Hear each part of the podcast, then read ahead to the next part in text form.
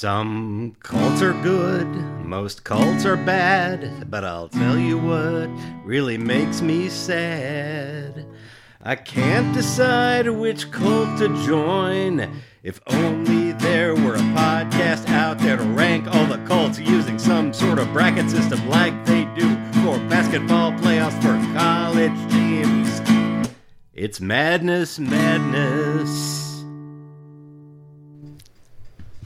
Roll out those lazy, hazy, crazy days of summer. The days of soda and pretzels and beer. Roll out those lazy, hazy, crazy days of summer. Dust off the soon and moan and sing a song of cheer. Just fill your basket full of sandwiches and weenies. Then lock the house up. Now you're set. And on the beach, you'll see the girls in their bikinis. As cute as ever, but they never get 'em wet. It's summertime. Summertime. And 4th of July weekend. Fourth of July weekend here at Madness. Madness. This will not air on 4th of July weekend. It will air the week after 4th of the July weekend. but you will still be recovering from your Fourth of July weekend if you did it right, even if you're not in the United States. Mm-hmm. I want to see your pictures of the 4th of July. We want to see a picture. Isle of Fourth Man. Isle of Man. Where Yes, I want to see you just walking to work. it's like it's, it's Sunday. It's a Sunday. So I was. Uh, I, I listened to the Archers, and there we go. that's right. What do they do on the Fourth of July in South Africa? Well, I'll tell you what we do here on the Fourth of July. We have a long tradition in our Madness Madness family of clowning on the Fourth of July. Oh, it's extreme. It's, way more fun than Christmas. it's way more fun than Christmas. One of my favorite memories was the time that dad took a styrofoam cooler and 50 or 60 dollars worth of explosives and turned it into a boat and It was legal fireworks it explosive. was legal fireworks explosives that is not always the case at our family and Fourth we of were July. outside of the city limits. Okay. and it was a very small town but yeah so built the boat with like draping draping Festooning it. festooning the black cats in this elaborate project that he worked on for like two days and then shoved it out into the middle of the lake worked perfectly fired everything in the right order set the like plastic gi joe dude on fire yeah. the next year though his styrofoam boat kind of tried to set the city boat dock on fire but it was still a It was good still fine. It uh-huh was- Styrofoam is super flammable. it really Yeah, is. yeah, that's why we pushed it out onto the middle of the new city lake. exactly. Yeah. It's the No, new it's- city lake, even though it was built in like the 40s. right. it's that, that small of a town. Well, my fireworks story happened not at the new city lake, but at the strip pits. Hey, in even Stigler, better. formerly a strip mining Strip mines full of water. full of water and massive catfish and that's where i learned to drive and that's where i learned to shoot a gun Mm-hmm. and then that's where i experienced my own sort of like hamburger hill watching moment when i went out there with my dad and uncle david and our cousin Holly and Holly's cousin on the other Uh-huh. On the other side, side of her family. Jason Matthew Pixler, whom I'd married several I was times. going to say, to whom as you a were briefly youth Mm-hmm. married as a three as or a four year child, old. yes. And um, that was a crazy Fourth of July overall. There's a we could have, have a whole like two hour podcast But on that. what happened was Uncle David had taken an empty firework container that was just a cardboard Like a cylinder. cardboard tube, It was a yeah. cardboard cylinder and layered it like a parfait full of gunpowder. Mm-hmm. Gunpowder that he kept in a mason jar. Gunpowder that he kept in a mason jar and um like black cats. okay, so just like a Just- little- just a Oh, like little Mm-hmm. a parfait. trifle.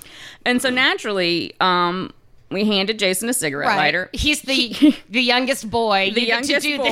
boy who's doing this handed Jason ci- a cigarette lighter. And I know that my dad and my uncle David love their daughters, but I can't help but think that David was a little pleased. He was like, okay, now we're going to get shit going because now we can get Jason down there. Get Jason down in here. And, um, handed so he scuttled down the rocky side of the strip pit down close to the water Where the where the device was where set. the device was set and like we couldn't really see him you know his and so we we heard and saw the flash of cigarette lighter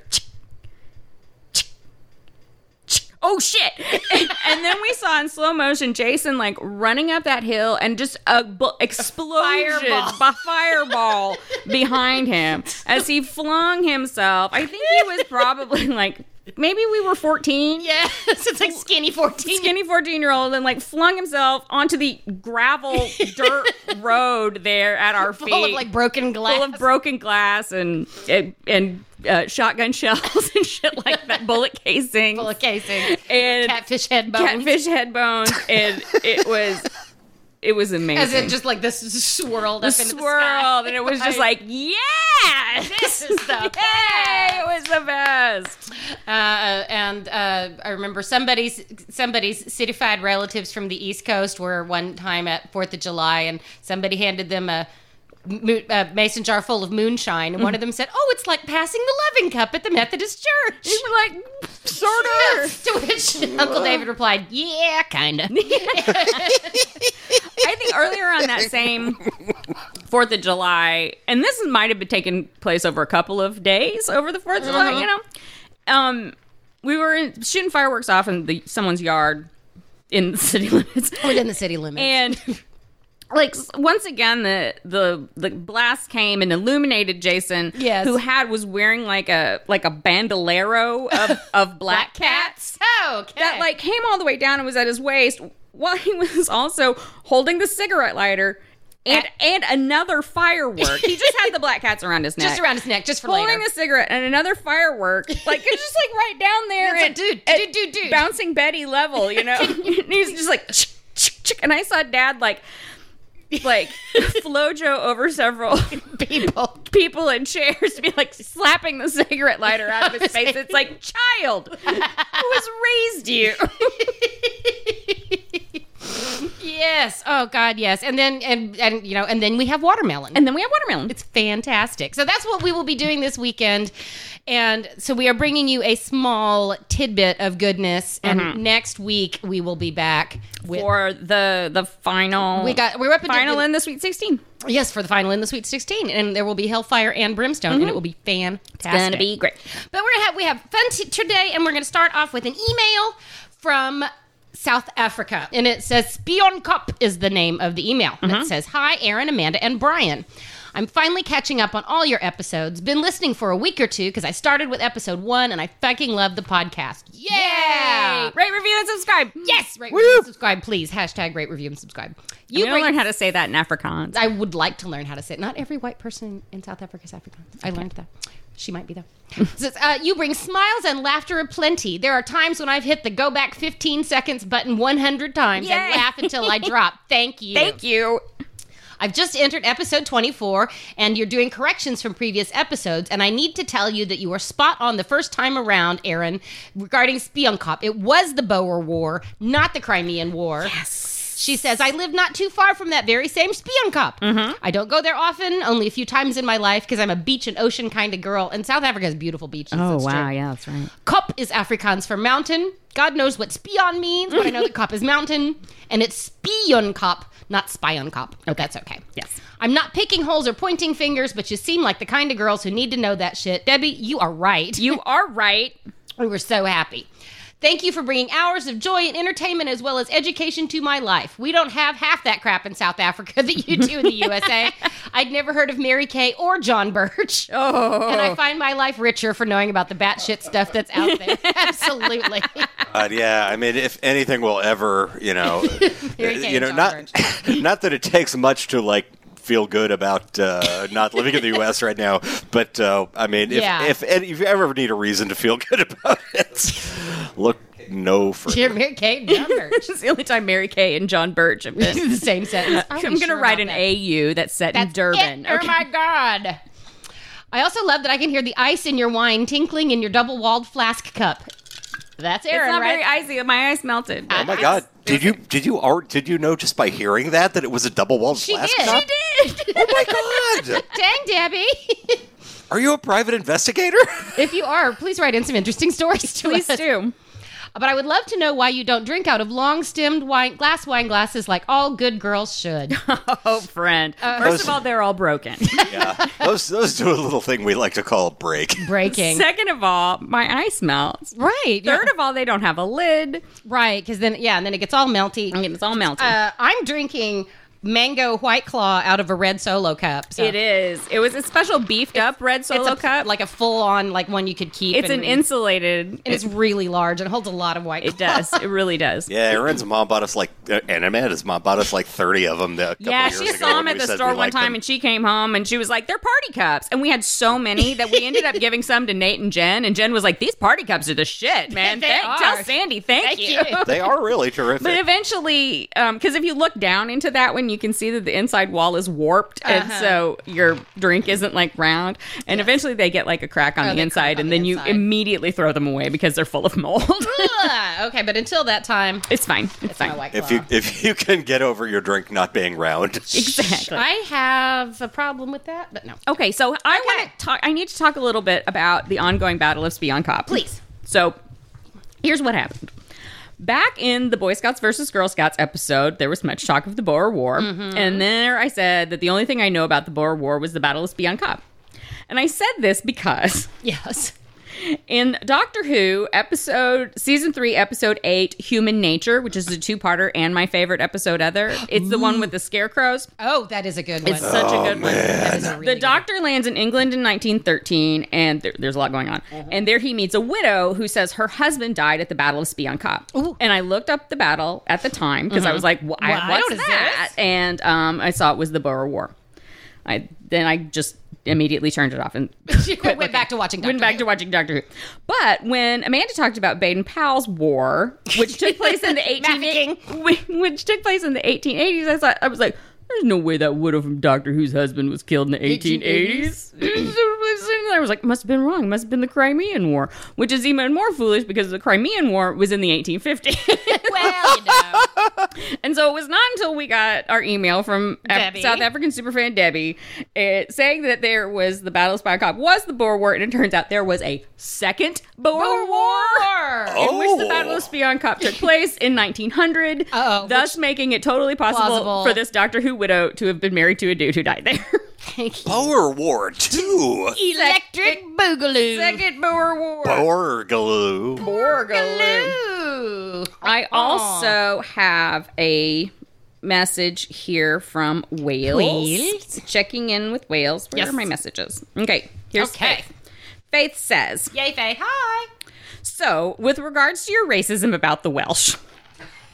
Yes. I actually grew up in the Forest of Dean of Harry Potter fame. uh-huh. It's technically England, but on the Welsh side of the Severn. yes. It's also a very insular rival area, and there's a lot of rivalry between the Foresters and the Welsh. And my nan warned me warned me darkly when I moved to Wales years ago years ago to never marry a Welshman. Uh-oh. Oops, sorry. Oh. And then she says she used to have a nursery rhyme called Taffy was a Welshman. Oh, God. And it was Oh. racist as heck. My husband strongly denies allegations on reneging on bets, but he's shifty looking, so maybe. Mm. I am proud now to belong to a Welsh extended family and super grateful that we're mostly devolved from those bastards in Westminster. and if we can finagle those damned English, I'm all for it. Also, an excellent reference to Ed Balls in this episode, a mere mention of whom would send my politics lecturer at uni into fits of laughter. Yes. And then she says, I cannot wait for the Nigel Farage curb stomp. yes. Team Faith and Family are in. Team Faith and family are into the night. Rob Lift! Yes. Oh my God, you're officially like the best, like the best unit of people attached to the words faith and family ever now. No, that's absolutely It's like in the U.S. Them's fighting oh words God, over here. Yeah, those have- Exactly. those have I said just that's been the bloodlust we're looking for. This is it. been Nigel. corrupted by the worst possible people in America, but you are safe, Right. Yes. Because you have an ocean between you and the Christian fundamentalists. Wait. And you also have Ed Balls. Because And you have head balls. Fantastic. Okay. Head So balls. since we're off for Fourth of July weekend, we are bringing you two little nuggets two of treasure. little nuggets of treasure that are not part of any bracket. They no, are just Oh, but they're shedding some light on things and people that are important to our podcast. That's right. I don't need to much. turn my page over because I'm going second. You are going second, and I'm going to go first, and I'm going to tell you about someone who is important to the podcast, and she matters a lot to all of us, even though she's still not currently allowed in the Maybe Center. Absolutely not. I, t- I think she's living in a tent behind the big air conditioning units, but that's, yeah, but she also might have taken a room on like a vacant floor of the City of Faith Hospital. that is also true. there are a lot of those. a lot of those. and I'm talking, of course, about Lynette Squeaky from. Huh. Well, okay, but first we're going to start off with a controversy because I've always heard it pronounced squeaky from. But last night, Dad and I watched a bunch of stuff on the internet, Mm. and at one point, she, her very own self, referred to her as squeaky from A. It is not squeaky from me. Dude. well, squeaky says it is. There if needs to be an ever there accent were an mark. unreliable source. That's, I mean, honestly, especially about her own name and its pronunciation. Like she, she is one of the last people I would trust to know That the is true. But it's pronunciation, the of her own pronunciation of her own Even name. her own name, she's lying. and I, I, I was willing to be like maybe it's from Yes, like Ethan, like Frome, Ethan Frome. Uh huh. but I I've was only thinking ever about heard it that. pronounced from. from, yeah, from. But we've heard it pronounced by like American newscasters. This squeaky fromage. Squeaky from us. There is a seltzer flavor. Ooh. Oh, So yes, Lynette Alice Fromm was born on October 22nd, 1948, which makes her about a month younger than mom, mm-hmm. and on the Libra Scorpio cusp. No surprise there. Mhm. Yes, she was born in San Monica, California, and lived there until she was young, until she was in uh, almost to high school. As a child, she was, by all reports, healthy, happy, fun loving, oldest of three children. She had good grades, uh, did well in school. Legend has it that she was in middle school drama class with the young Phil Hartman, oh, but I only saw this in one source, so Man. that's a maybe, maybe not. R.I.P. Phil Hartman. R.I.P. Phil Hartman. That was. She was also an outgoing, happy child. Mm-hmm. When she was 11, she auditioned for and was accepted into a prestigious dance group called the Westchester Lariats. Hello, West. okay, Westchester as a part of Santa Monica. I guess so. I don't know. I thought Westchester was in Connecticut. What I do was- I know? Well, see, that's what I heard, and I It's was like, near "Don't be Encino. calling yourself Larry. It's Connecticut. you have no lariat. what the hell?" Now they're just Larry's. Yeah. Oh. Well, the Westchester Lariat still exists today. I looked at their Yes. website Mm-hmm. in all of its Comic Sans glory. Bless their heart. Okay, well, just the front page was in Comic Sans. Uh, they were very popular in their heyday, and here is a potted history of the lariats taken from their website, a history which glaringly omits mention of surely their most famous alum, Oh, Seriously, but here we go nonetheless. The Westchester Lariats was founded in 1950 by Dr. and Mrs. J. Tillman Hall. Doctor and Mrs. Lariat. Dr. and Mrs. Larry. Lariat. Westchester Lariat. It started as an extension of the Friday afternoon square dance classes taught by Dr. Hall at the Mm-hmm. request of neighborhood parents in Westchester. We, our grandfather on our mother's side was a professional square dance caller, and Mm-hmm. we could tell another set of stories. That was not a family that had a lot of Fourth of July stories, but there there were tales. Square dancing tales. Mm. Mm-hmm. Square dancing. Day. No, there were stories about that Fourth of July, and they mostly involved those satellites that were that just razor blades, There were that razor blades that whizzed through whizzed the through air. the air, They're just powered by a firework. There were. There was just these discs. Anyway. That sharp metal wings sharp metal designed to fly randomly. Yeah, well, they were supposed to go straight up, and uh, I And- would say at least one time out of every uh, thirty or forty they did. Right. The rest of the time, it would just like zoom right into the crowd and try and Those, take out those somebody's eye. satellites were the reason we started having to get the hose. Yes. oh, and they're also on that side of the family. Every 4th of July, mom would line up all the children and show us the scar on the bottom of her foot that she'd gotten from stepping on a sparkler wire. So just to Mm-hmm. So remind you had to put your sparkler wires under Aunt Susan's chair, under Aunt Susan's chair. so no one would step on no them. one would accidentally step on them. And we, you couldn't shoot the Roman candles until last. Mm. Aunt Susan loves hot magnesium. he does. Right up the boot. She does. Uh, so yes, the uh, the Westchester Lariats, square dancing. Dr. Hall said, "I was a college teacher most of my professional life, but I always loved teaching kids. Dancing was part of my rural life as a youngster, so I agreed to teach classes in a way to help my own children and others develop self-confidence, social skills, and have fun." Classes were offered to students in grades 2 through 12, and it wasn't long. Get out of here, first graders. Scram. Babies. Suckers. But it wasn't long before some of the youngsters were so accomplished they were being asked to perform at the local service and social club events. Rotary Club. That's right, Kiwanis, lions. Lions. We've got lions and elk on the same day. lions, elk, and moose, man. It was a bloodbath. The lariats were formed to provide these students, selected on the basis of skill, personal character, and grades in school, Naturally. with an opportunity to be further challenged by guest choreographers and perform what they have learned. Over the next 24 years, Dr. Hall taught thousands of youngsters at his Friday classes. At any given time, approximately 200 members belonged to the Westchester Lariats. In each summer, 20 young men and 25 young women were chosen to tour with adult chaperones for four to seven weeks. That's still a, that's an uneven number of girls. I, I'm sure that there were a lot more girl. I don't know. I looked at the current picture that I saw of the Bollywood dance included one, two boys, one, two boys. Bless you guys. I know. Keep it going. Uh, on their tours, they traveled through all 50 states, the, Can- Yay! the Canadian provinces, nine countries in Western Europe. And by the time he, d- Dr. Hall retired as the executive and artistic director of the Lariats in 1974, the group had given over 2,000 public performances and had toured for 17 consecutive summers. Wow. With a repertoire of over 100 dances, they were featured performers at numerous coast to coast television shows at the Forum, LA Arena, LA Coliseum, Hollywood Bowl, the LA Country Music Center, and the Dorothy Chandler Pavilion. We're all this touring. The- All of these places are in California, but go on. Well, that, not Western Europe or Canada. I don't. During Squeaky's time as a lariat, she performed at the White House. Irony of ironies, foreshadowing. Gazing the Jeez, joint what? already. Oh my God. Uh-huh. Doing the Bodie Green. Doing the tighten up for the President's Council on Fitness. And she also, her group performed on the Lawrence Welk Show. Fantastic. Footage. I need Wonderful. footage. I would Wonderful. love some footage. I did not find any. And here's a nice, talented young lady named Squeaky From. Here, welcome the Wonderful, West- wonderful. Welcome the wonderful Westchester Lariats. And the lovely Lemon Sisters are going to sing Hazy Crazy Days of Summer. In 1963, the family moved to Redondo Beach, which I always, one time I heard like one nanosecond clip of, I believe, uh, Charles Bukowski saying Redondo Beach. So in my head, every time I see that, I hear Redondo Beach. It's not my favorite California name, which is Rancho Cucamonga. Rancho Cucamonga. I had hard to a beat patron that. tra- recently transfer from Rancho Mirage. it's not real. it's a m- m- Mirage Ranch. Nor is it El Cajon, home of our spiritual Home leaders. of our the spiritual Unarians. leaders. We love you, Joke. Unarians.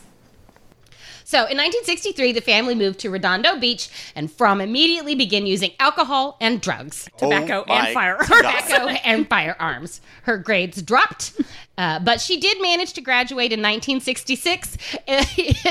when her senior yearbook, she was named Personality Plus. that was her senior superlative. Wow. Personality plus um, disorder Yes. equals squeaky.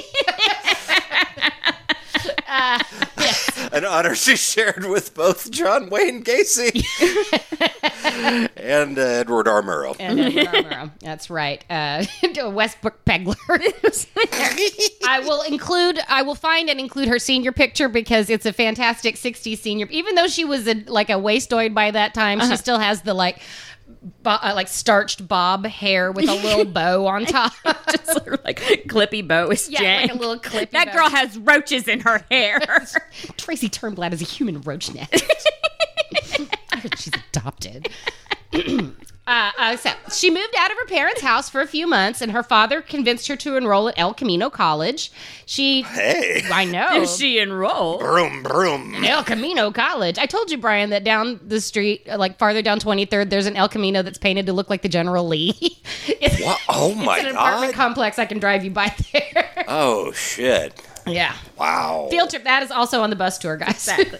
I mean, fuck the South and the Confederacy Absolutely. in particular, but wow. but uh, uh, uh, El the Dukes Camino- of Hazard, on the other hand, uh, Totes diff. Neither of those guys were anywhere near the Confederacy.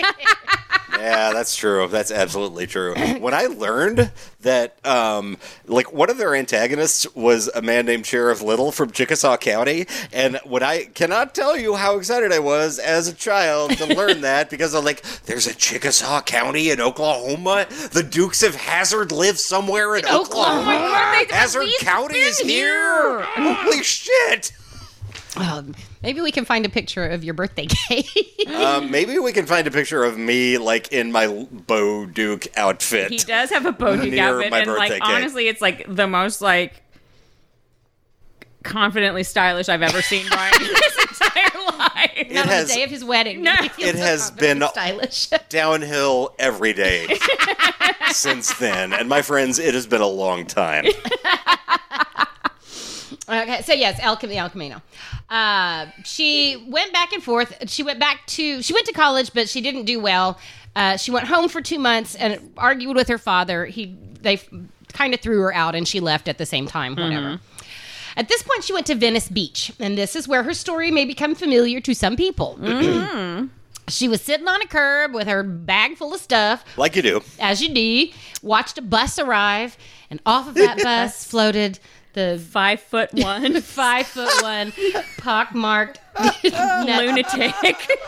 like up his own ass, but you could still see him, Charles Manson. and I'm going to pause right here to say that we don't like Charles Manson. No. you notice he wasn't in the first bracket. No, Some people think that that's a fascinating story, Oh. but I I, don't. I don't like him. He's such a piece of shit. I, and I'm, and, you know, and it's it's like, well, he was he was a piece of shit, but we included Tony Alamo, but he's just different. he is. He is. he's different. too famous for one thing. exactly. Uh, yeah, like everybody already knows the Yeah. answer. Everybody already knows him, I and mean- plus, like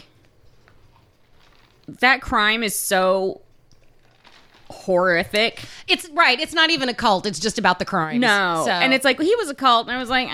Not really. Yeah. Mm. Not like a full on cult. I mean, like, did you have a band? Come on. Thank you. Well, he tried. I tried. That's true. Oh, you Um, tried. It wasn't until later on that I was like, obviously, Mansfield, mm, Yeah, date Lobby yeah, August. I was yeah. like, I also, it wasn't until much later on I was like, wait a minute, he was also a super fucking racist?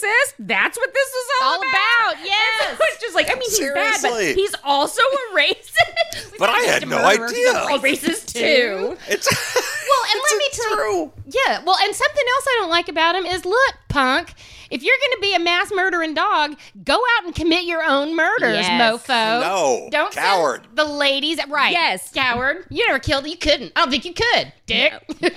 That pregnant woman would have beat your ass. Just would have beat your Jesus ass. Christ. You probably if had about wanna eight know more inches about on this, you. Listen to um, You Must Remember This Manson in Hollywood. It's 10 Yes. parts. It's Oh. amazing. You must remember this yeah. is a great podcast. It really is. It really is. Okay. So anyway, so yes, she uh, Charles Manson exited. Manson stopped and looked at her and said, "Your parents threw you out, didn't they?" Well, yeah, a, a keen teen observe know. observation there, Brainiac. from immediately decided that he was psychic. Oh, By looking at her sitting on a, Oh. like grubby, sitting on a curb holding like a bag full of her stuff. Manson walked away. Fromm picked up her belongings and followed him. Manson had recently been released from the federal prison at Terminal Island, and Fromm became the second member of what will become known as the Manson family. What, what, what was Manson the first? Uh, it was one of the other gals. okay. It was was it Susan? Mm-hmm. Susan, Atkins, yes. Not a relation to our we're, we're Ad- we're Atkins. Mm-hmm. Adkins family. Thank you. Uh, because she was extremely vulnerable and kind of not too bright, Fromm found Manson's philosophies and attitudes appealing. How old Mm-hmm. was she? Like nineteen? Yeah, like 19. Uh, the two became friends and traveled together with other young people, including Mary Bruner and Susan Atkins. Who he sent out to Panhandle Yeah, so they could bring home money for him. for him Great. and then cook his food. And then cook his food. He's awesome. I mentioned he's like five one. Right. I'm, I just keep thinking about him and Yod, and I'm like, Yod would break you in half. Fuck yeah. Did you ever go to the Source restaurant? I bet fucking not. You just Needle pick dick. him up and throw him like a like a little dart. That's right. oh, I'm sorry. Did I step on you, son? Tee. Uh, ch- ch- ch- ch- they lived at the Spawn Ranch where they worked for their keep, quote unquote, mm, and at the Barker Ranch in Death Valley. Uh, ranch owner George Spawn gave her the nickname Squeaky Mm-hmm. because of the sound that he made when he touched her. That's Yeah. charming. That was sir. her. That was like her gig was. It, uh, her job on the farm was to keep Mr. Spawn distracted. distracted and like cook for him and Yuck. Well, uh, one let of her him touch her. Yes. One of her other roles in the family was to quote collect knives and dune buggies in case they had Fuck. to flee to the okay, desert. wait a minute. Now, Squeaky, that's a point right there. That's right. oh my god. Uh, I'm gonna join a cult and be like, excuse me, can my job be collecting knives and dune buggies? Or just Dunebuggy. or just dune dune buggies? that, that that's fine too. I'll, ex- I'll tell you, Squeaky. You bring us a dune buggy, we might let you, let you back in the maybe That's center. true. That's maybe. Uh, okay, so Manson uh, sent his fi- once again, not even doing his own murders. Manson sent other people uh, to do some murders the, That you all that know you about. all know about. Uh, they and Manson and his followers were arrested in 1969. and from and the remaining Manson family that did not get Yes, arrested. Squeaky did not. She was not chosen, She was not chosen. and I wonder why. She was too annoying, is my guess. She wouldn't shut up. La- about just it. wouldn't shut up. Is Well, that's also why they got busted because they wouldn't shut, Shut up, But she, from what I saw of the like interviews and things that I watched, she was just like, that's what I'm about to say. Okay. It's like the only word I could think of for her is ditzy. Just like what? Oh, huh? and I bet that she was like not useful yes, in a he's like, crime scene. Go cook for old man Go Spawn. cook for old man Spawn because you are just useless. So yeah, so she and the remaining Manson family camped outside the trial. Manson and fellow defendants uh, at the- outside the trials. Mm-hmm. Uh, Atkins, Krenwinkel, and Leslie Van Houten carved X's into their foreheads. Shaved and their heads, From yeah. yeah, I'll jump ahead and say um, one of my favorite squeaky facts is when the Manson girls all originally shaved their heads, it was Squeaky's idea, and she helped everybody else do it, and then wouldn't do it herself. Squeaky bobs her hair. she has such pretty red hair, and she's just like, no, I'm not gonna do it. I'm not gonna do it. So I- also, if you have it and you read uh, Helter Skelter by Vincent Bugliosi, because Yeah. that is If like- you want to know, if you want to go know there. real shit. go there. It's a long book, but it will also tell you everything. everything you need to know, and then you don't need to see anything And else. then you don't need to do anything else. Yeah. She and her compatriots proclaimed Manson's innocence, preached his apocalyptic philosophy to the news media and anyone else who would listen. We watched a video of one of these press conferences, and she kind of, it's like, she seems like she's acting, except she's obviously too like dumb and blissed out to be acting. With a smidgen more talent, she could be Goldie Hawn or Liza Minnelli. Oh, but she's just not But bright she's enough. Just not. There's just nothing back there. Um, she has a letter from Charles Manson that she keeps trying to read, but she's like c- constantly distracted by the press crowd. I mean, she's like, "I I would like to say that I'm innocent." Huh? What? Oh, yeah, to the, yeah. Did he give me? Yeah, he gave me the letter. My, okay, let me get. And then just like, like anytime anybody asks her a question, she'll start to answer it, but then somebody else will a- ask her a question, and she'll go and try to answer. It's just like, oh yeah. It's like, are you stoned? Are you dumb? Are you all of these? Are you things? Mm-hmm. hopped up on Mm-hmm. Benzies? Are you on Benzies and LSD? Probably. Yes. And her hair is reprehensible even for the time. it's like the worst shag layers and A frame bangs. Oh, yeah. Yeah. At one point later, why we watched a short clip of her and two of the other gals wearing this, like, I don't know. If Soldier of Fortune had a centerfold, it would be like this kind of outfit with a vest, like jean vest, fur collar, short pants, high boots, big rifles. Uh-huh. But also the sort of hair you get when you like shave off all your hair and then just let it grow out, but don't really do anything else to it. It's just a little bit longer. I've shaved all off the one front of my length. hair and now it's bangs. Yeah, and now it's like, but yeah, and so they're like talking about stuff, sensually holding a rifle, except it's like not Girl, sensually your holding a- hair. Yes, first of all, and also like, for better or worse, one can sensually fondle a gun. It's true. and y'all are not No. doing that. Fromm was not charged with the murders, but was convicted of attempting to prevent Manson's followers from testifying and contempt of court when she refused to testify herself. Yeah. She was given short jail sentences for both offenses. She and a, another follower named Sandra Good moved into an apartment in downtown Sacramento because they wanted to be near Manson after he was in Folsom, stuck in Folsom Prison.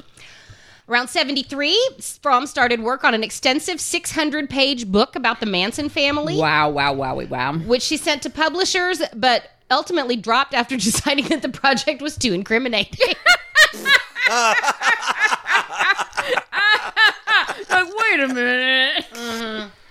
Uh, the book entitled Reflection was eventually published in 2018, and I'm sure is a fascinating read, like a fucking DK eyewitness murder cult. or Right. something. Or is it one of those things that's like, well, I tried to read all this, but she's so fucking crazy. that Right. it's- Like, I've tried to read the Scum Manifesto and stuff like that, and you're just like, I like the idea of this, but that's really all I can read because you have mental This is- illness. I'll just this put is it down. just the cramp scrawl of a serial killer. Exactly. In 1972, Squeaky moved to Stockton and got involved with the Aryan Brotherhood. She was like a, a Manson ambassador to that. Yes. The- she was hanging with this particular crew who were killing people who had threatened to testify against Manson. Oh. So yeah, and she would hang out. She hung out with these guys so she could get the report and bring it back to Chuck in prison. She was there with them when these guys uh, did actually commit t- uh, two murders. Yeah. But once again, she was not charged and slipped away. Everybody else took the fall. She was questioned and she was like, I was there, but then I left. And for some reason, they were like, okay, ma'am. She's too crazy. Just, just no. In 1975, we have my favorite personal squeaky moment. okay. Prior to a Led Zeppelin concert in Long Beach in 1974. Yes. Five. If you were there, you don't remember. That's right. From knocked on the hotel door of Danny Goldberg, vice president of the band's record label, Swan Song Records. Remember back in the day when you could just like go to Led Zeppelin's hotel room? you could go to anyone's hotel, hotel room, right? Rock up. It's like, hi, are you the guy from the record label? so yes, Ask the front desk. Like, he's in room 328. Why, sure, little lady.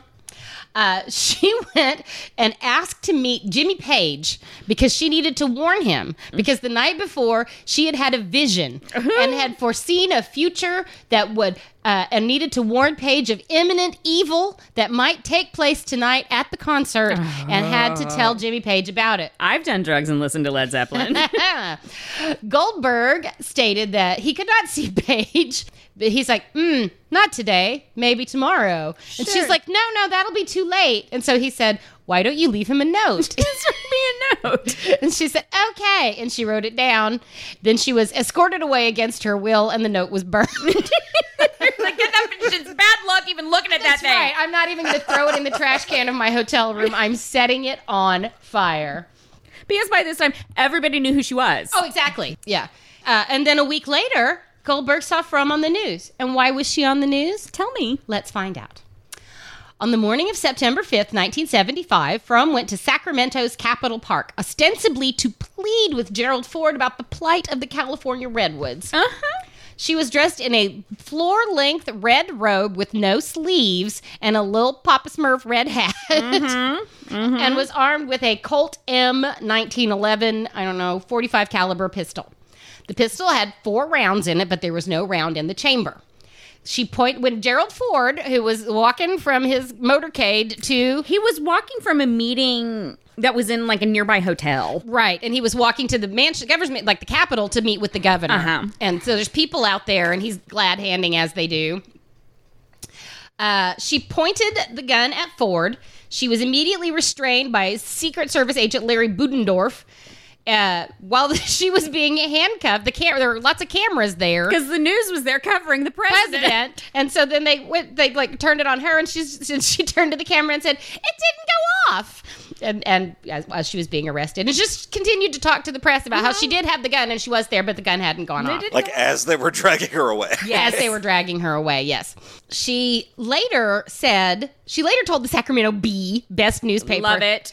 that she had deliberately ejected the round from her weapon's chamber before leaving home so that she wouldn't kill him. The investigators did later find a round on the bathroom floor of her apartment. So, America, you be, the, jury. Yeah. She refused to cooperate with her own defense during the twi- trial and was eventually convicted of the attempted assassination of the president because she was standing right there in the crowd and then later turned to the TV cameras and said, It, didn't go off. She was, received a life sentence under 1965 law. Dwayne, attorney Dwayne Keyes recommended a severe punishment because she was, quote, full of hate and violence. Fromm's drugs. response to this in the courtroom was to throw an apple at him, hitting him at the face in the face and knocking off his glasses. Yay! Go squeaky! She told them, I came to get a life sentence. I want to get life, not just my life, but clean hair, air, healthy water, and respect for creatures and creation. Most judges don't give you that. I No. don't give a shit. I w- also watched a clip of the 1975 Evening News report that reported the actual uh, firsthand account by White House correspondent Tom Brokaw, Tom Brokaw. who was live in Sacramento. And I have to say that it's maybe it's just a different era we live in today, but the Secret Service seemed distinctly blasé about the whole thing. Like they tackled Squeaky, but Gerald was barely hustled away. Yeah. he was just kind of like forwarded in the line. a Yeah, little they bit. just kind of like picked, Yeah. held his elbows and scooted him through Uh-huh. the crowd. Yeah, and like he wasn't even late with his meeting with the governor. Later, he's out giving a press conference. exactly. Someone tried to kill me earlier. No, here's how he said it. I saw a hand come through the front row, and I saw that there was a gun in that hand. Okay, that's I it. just, I had a business And I thought I should needed to get on with the rest of the day's schedule. Yes. Meanwhile, there's Squeaky in her Kibo Keefe Saxon style robes and little hat being wrestled to the ground. Brokaw said that he saw her on the ground and recognized her from his coverage of the Manson Hilarious. stuff. He's like, shit, it's Oh squeaky. my god, fucking Squeaky. Uh, so she went to prison. In 1979, Fromm was transferred out of her correctional institute for attacking a fellow inmate with a claw hammer. Whoa, what? Squeaky? Wh- Who gave her a job in the machine shop? Let me tell you. Seriously. Look, Yeah, no, you need to. You are not a trustee. 70s. Why are you so crazy? It's so crazy. Man, we shouldn't do that. Whoa, okay. On December 23rd, 1987, she escaped from a federal prison camp in West Virginia and tried to travel across country to meet Manson, who had testicular cancer. Ugh, sadly, it didn't knock him off. No. She was captured two days later, and she was uh, incarcerated at the Federal Medic Center, Medical Center in Carswell, M- Fort Worth, Texas. Wasn't that the Air Force Base where you were, Dad? Yeah. Carswell Air Force Base. There you go. Uh, oh no, this isn't after. Um, This is the 80s. 80s. This is in the eighties, so it wasn't after we lived there. That was the one that had the picture of Johnny Steve Canyon. Cowboy. From continued to profess total allegiance to Manson. When Vincent Bugliosi wrote Helter Skelter, he said that she and, and Good were the only members of the Manson family who never renounced him. She once told an AP reporter, The curtain is going to come down on all of us, and if we don't turn everything over to Charlie immediately, it will be too late. She first became eligible for parole in 2005 and was entitled by law to a hearing after 30 years. But within her rights, she waived the request for a hearing and wanted to stay in prison for a while. He's like, shit. Just like it's like, look, I Mm-hmm. have I've never had a home. uh, I've got one enough brain cell to figure out that I cannot take care of myself.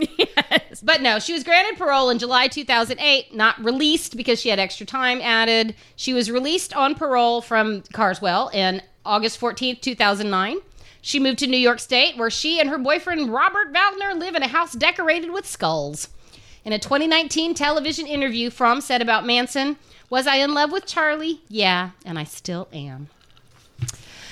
Because you're right. right. and your brain is full of drugs. yes. And you should have stayed with the lariats, We baby. should have stayed, with, stuck with the lariats. Okay. And so that is the story of our friend Lynette. Lynette Squeaky. Squeaky, from. Lynette. Okay, and then Dad's going to give us just a real quick math question, just for no reason. okay. Okay, It can't be. is six feet by eight feet. What's No, no. it's no, no, room no. is six feet by eight feet. Six times eight is forty-eight. I know that because it rhymes. the diagonal? the, the Diagonal. diagonal. I don't know. I don't know. What the heck are we in the theorem? The square of the Dad. hypotenuse. Look, Dude, dude, you've you been read the- here while we record the podcast, okay? You're taking the Pythagoras. piss now, sir. You are Okay, taking the look. piss. In this house, we do not do Pythagoras. I add a column of numbers. The b- largest one is 10, and there's like eight numbers. I, I know my multiplication tables. Okay, I don't. that's all right. I do. Woo, It's really Squeaky helpful. From. Okay. And we're not having a halftime because it's a short little show and Squeaky's still outside. so, Squeaky's still Yeah, here. yeah. So we're going to pass this on over to Erin and Oh. she's going to tell us a little bit more. Hey, ladies right. and gentlemen. Gentlemen. What are we having a halftime? We're not Do you want to? Do you want to take We a can I, break? have- I need to take a break. yes. Okay. Okay. So, okay, then give. Okay. Okay, well, so it is halftime. It's just a little short halftime because it's just a little short show. We're gonna go outside. Squeaky's got some new seltzer brewing up. It's like I don't know, uh, uh, antifreeze or Oh my God. what's Yeah, Freon? that's- it's we Freon had to- flavored seltzer. Interestingly enough, antifreeze uh, is is is reported to be sweet. oh well, then you Yeah. need to tell Um, so it's, her that's it's not, not, gonna savory. Work. No, It's not. I mean, yeah, it just Never breaks the mind. fundamental rule of uh, eh, Squeaky doesn't care about rules. we'll go tell her. We'll go tell yeah, her. it's cool. Back to the drawing board, Squeaks. See you in a few.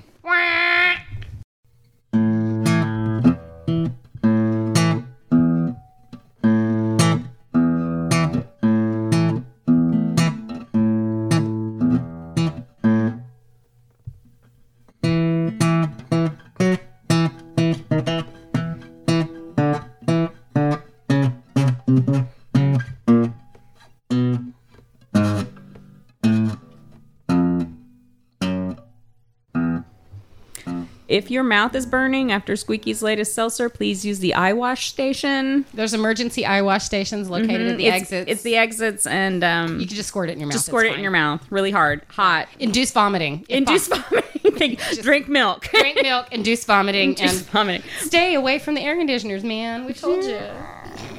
God. Okay. All right, so ladies what and else have you gentlemen. got for us, eh? Here we go. On September 22nd, 1975, President Gerald Ford emerged from the Post Street entrance of the San Francisco Hel- Sa- San Francisco Hotel in San Francisco.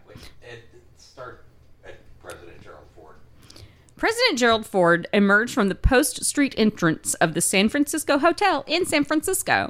He had just finished talking to the World Affairs Committee, the World Affairs Council, and was headed towards his limo. Crowds had gathered along. Jesus, I'm doing a terrible job at this. You're fine, baby.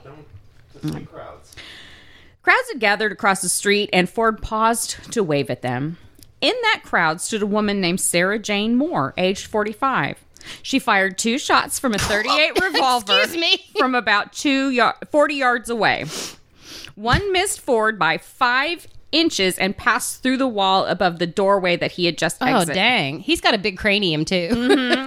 After the first shot, a Vietnam veteran named Oliver Sipple jumped on her and forced her arm down. She fired the gun again, and the bullet ricocheted and hit a taxi driver named John Ludwig in the groin. He survived. Oh. goodness. Ow. Yeah, I know. Sorry, Oh. Mr. Ludwig. A San Francisco police captain named Timothy Hedrick grabbed Moore and wrestled the gun out of her head. Hand, not of her head. That's right. Ford was hustled into his limo where his Secretary of Defense, Donald Rotten Pieces Rumsfeld, who threw died himself on top today. of the president. A mere 17 days earlier. just like, just like, like less than three weeks Less than three after weeks. Squeaky tried to shoot him. Yes. Bless his cotton picking heart, Gerald Ford. Exactly. Sarah Jane Moore was wearing jeans, cowboy boots, and a paisley shirt and was originally thought to be a small man.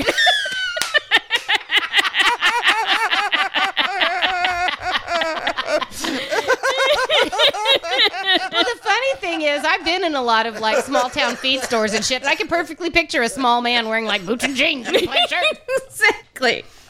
So not a red sleeveless red, No. eyes wide shut kind of case. No, not at all. So, here's a little bit about Sarah Jane Let's Moore. hear about Sarah Jane. Sarah Jane Moore, I'm not going to give you her birth information because whatever. she was born somewhere She was at some born- time. Exactly. Sarah Jane Moore was obsessed with the Patty Hearst kidnapping. Which is a whole big thing. And if you want to Yes. learn more about it, read American Heiress by Jeffrey Toobin. Uh-huh. It is amazing.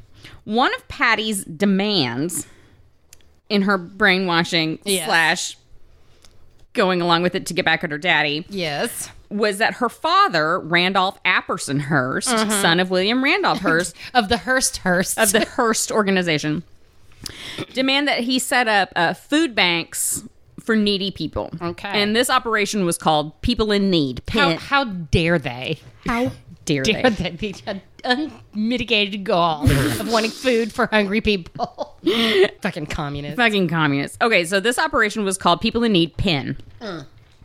In February 1974, Sarah Jane Moore showed up at Penn HQ saying, God has sent me. This is not a good lead off to anything. It is not. Within a short time, she had taken over the bookkeeping of the organization and elbowed her way into the inner circle. Penn's former director, A. Ludlow Kramer, said she was pushy, nosy, and wanted to take over.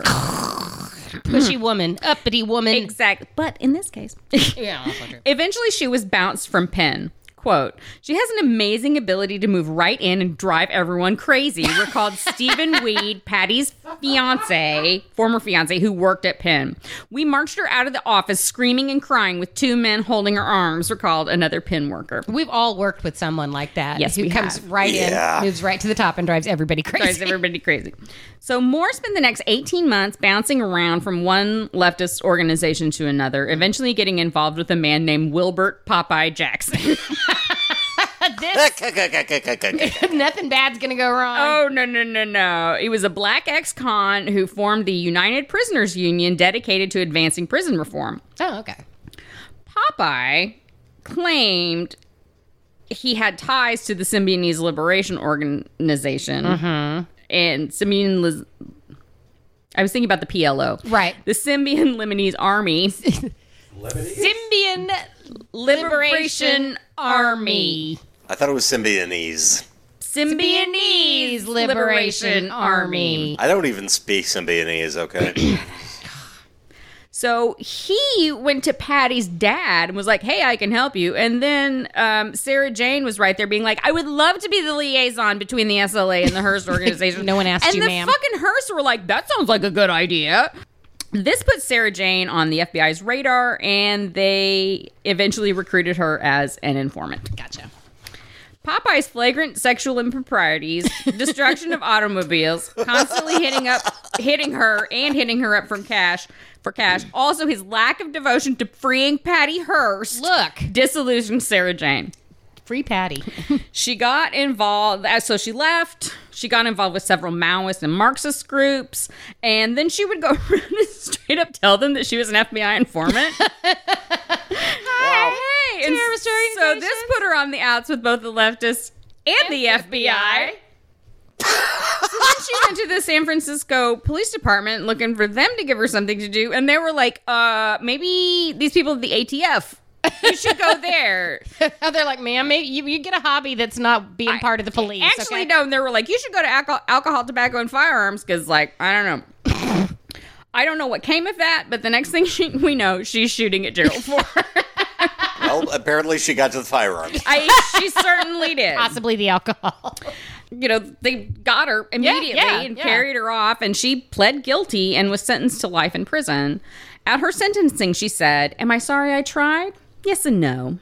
Yes, because it accomplished little except to throw away the rest of my life. And no, I'm not sorry I tried, because at the time it seemed like the correct expression of my anger. She was paroled in 2007. Okay, At the time, she would not say why she chose to pop caps at Jerry. gotcha. But in an interview from 2015, she said it was because we we elect our presidents, and this one was appointed by a crook. Whom he then pardoned. Yes, and then she also claims she got the idea to, to do it because everyone in San Francisco was talking about it. She's like, I don't know where I got the idea. I mean, like it was all over. Like everybody was talking about it. It was like shooting the president, Doesn't it? Well, because it happened two weeks earlier. Say, were they talking about the current news story about the lady in the red cape trying to shoot the president? exactly. It's like you're trying a new restaurant or something. Right. oh my God. Can you believe it?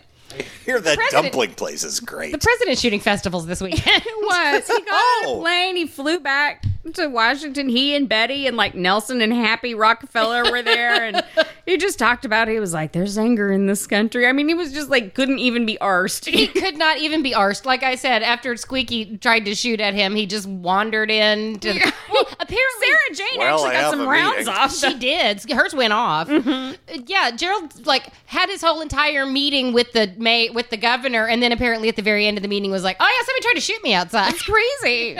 yeah. now, here is the true casualty of this story. Okay.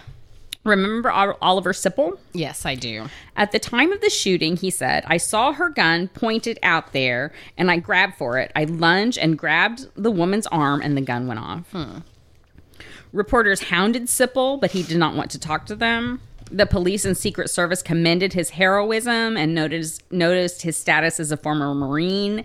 He was um, he had a lot of shrapnel injuries, Mm-hmm. and in the news thing that I watched with Tom Brokaw and John Chancellor, White House we were like, correspondent John Brokaw. Two weeks later, they they kept calling him at saying he was 100% disabled, Okay. a 100% disabled Marine, Okay. which I guess means And that- Vietnam vet, you said. Yes, he was a Okay. Vietnam vet, and this was 1975. Right. and So like, the, the shit is still going still, on. shit's go- still going on. So Oliver Sipple was gay. He was active in gay shit in San Francisco and worked on Harvey Milk's campaign. Oh, cool.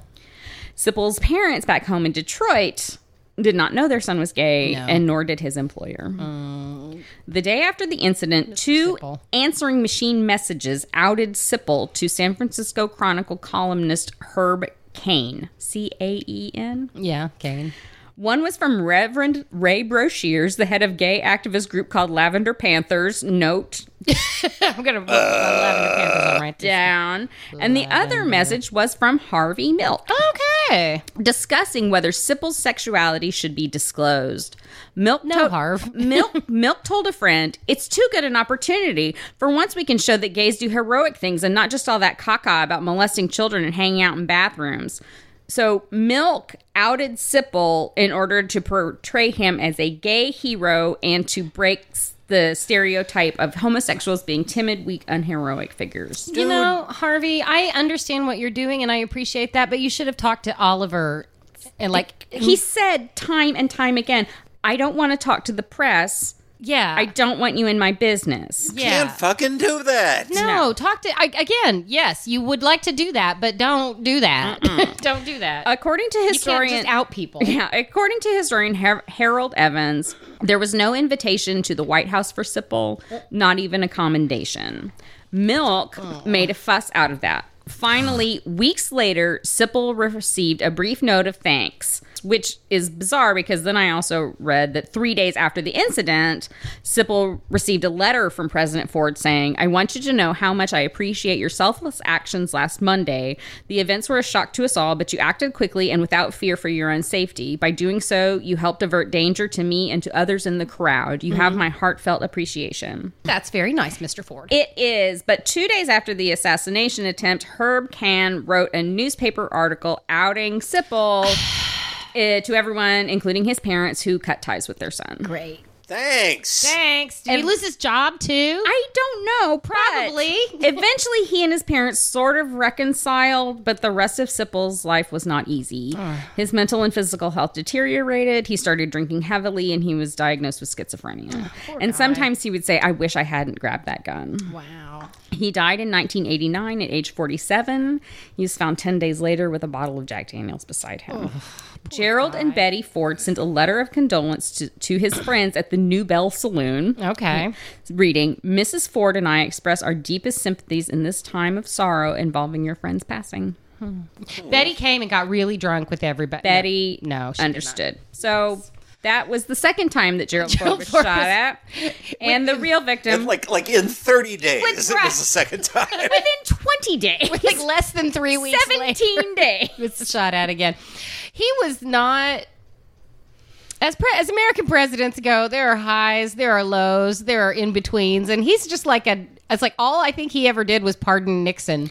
He just pardoned Nixon and was like, let's just gonna fucking ride this shit. I don't out. want to do this. I have no choice but We to did not do this. choose that. Uh huh. He, he was he like a professional skier and a former model, He was a, a football player. football player. yeah, for And if you Michigan. look at young pictures of Gerald Ford, hot snatch coming through. I mean, good head of hair on that. He's young amazing Gerald head of Ford, hair, I tell yeah, you that much. Yeah, I, he was a model and he was a football He player. and was. there's something about skiing. Maybe he was. Just pro- an he avid maybe he skier. did it all. Oh, yeah. I'm sure he skied effortlessly. I I'm mean, sure my he God. did. And like, You know honest- these athletic types. honestly, I want to say a grand fuck you to Chevy Chase for everything. Everything. I hate Chevy Chase. I hate Chevy I hate Chase. He- Chevy he's Chase. just an Despite a awful few good person. movies, he is a horrible He's person. a horrible human being. The greatest burn on Chevy Chase I ever heard was like when uh, he came back to host Saturday Night Live and like he was just being a punk ass and like got into this huge screaming fight with Bill Murray. Yeah, a fight you will not win. They I were will not. trading him to insults and Murray's response to something Chevy Chase yelled. Oh, something Chevy Chase yelled about Murray's acne scars. Oh, thanks. Yeah, which fuck you again, Right. dude. But but Physical? Murray's response was medium talent. which is just the most beautiful fucking blistering thing. Oh, Yeah, that really. And is. I hope I ho- I hope that is burning in the back of Chevy Chase's right. mind to Sometimes this day. Every so often, when he's almost to fall asleep, he hears it shouting in his ear. Yes. Bill Murray. So I got my information from a, a Time magazine article called "The Assailant: Making a, of a Misfit," which is October sixth, nineteen seventy-five. Uh, I also watched the NBC special news report from September I- I- twenty second, nineteen seventy five. I watched the NBC special news report from 17 days And earlier. it was really awesome for all the same guys to be like, "Here we are again." I'm going to go and watch that one now. Yes. Because I, having watched the others last night. Well, I didn't expect to be back here so soon, but I So, John. certainly did. John, I'm still standing John? here Mr. Good- Brokaw. Good to see ya. again. I I uh, I was born onto this planet. Uh, I will say once again, uh, the day Yod exited, uh, a mere couple of weeks before all this shit went down. Oh my god, And, um, tiny baby Yod Brian was. I know. God. I'll explain that thick beard I had from the age of zero to the age of three. and then he went bald, and then it all grew back. That's right. it's true. So that is our Multiple- Fourth of July extravaganza. That's right. We've got some stories. We got some tales. We got some squeaky. We have some songs. We have some songs.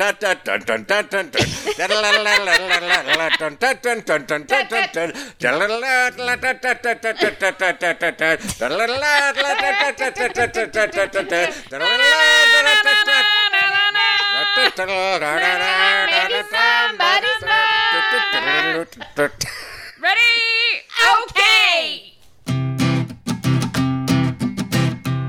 Madness Madness is hosted by Aaron Byrne and Amanda Clay, with occasional outbursts from Brian Byrne, who is me.